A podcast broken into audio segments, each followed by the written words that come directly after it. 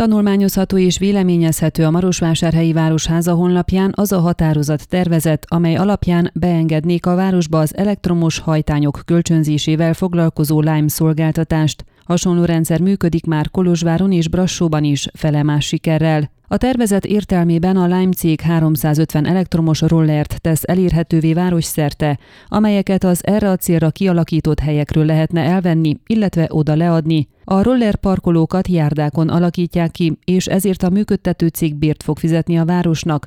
Ennek mértékéről a helyi tanács dönt majd.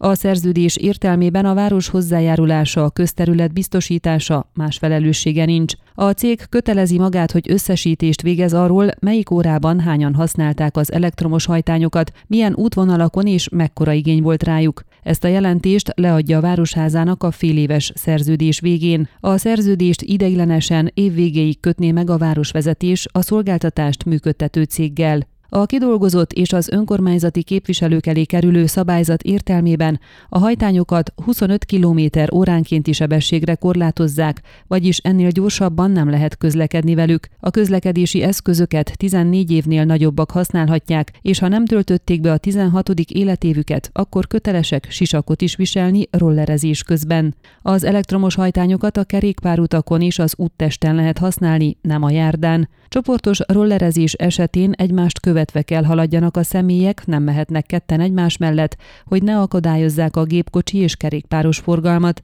Elektromos hajtánnyal nem lehet behajtani olyan útszakaszokra, ahonnan ki vannak tiltva a kerékpárosok is.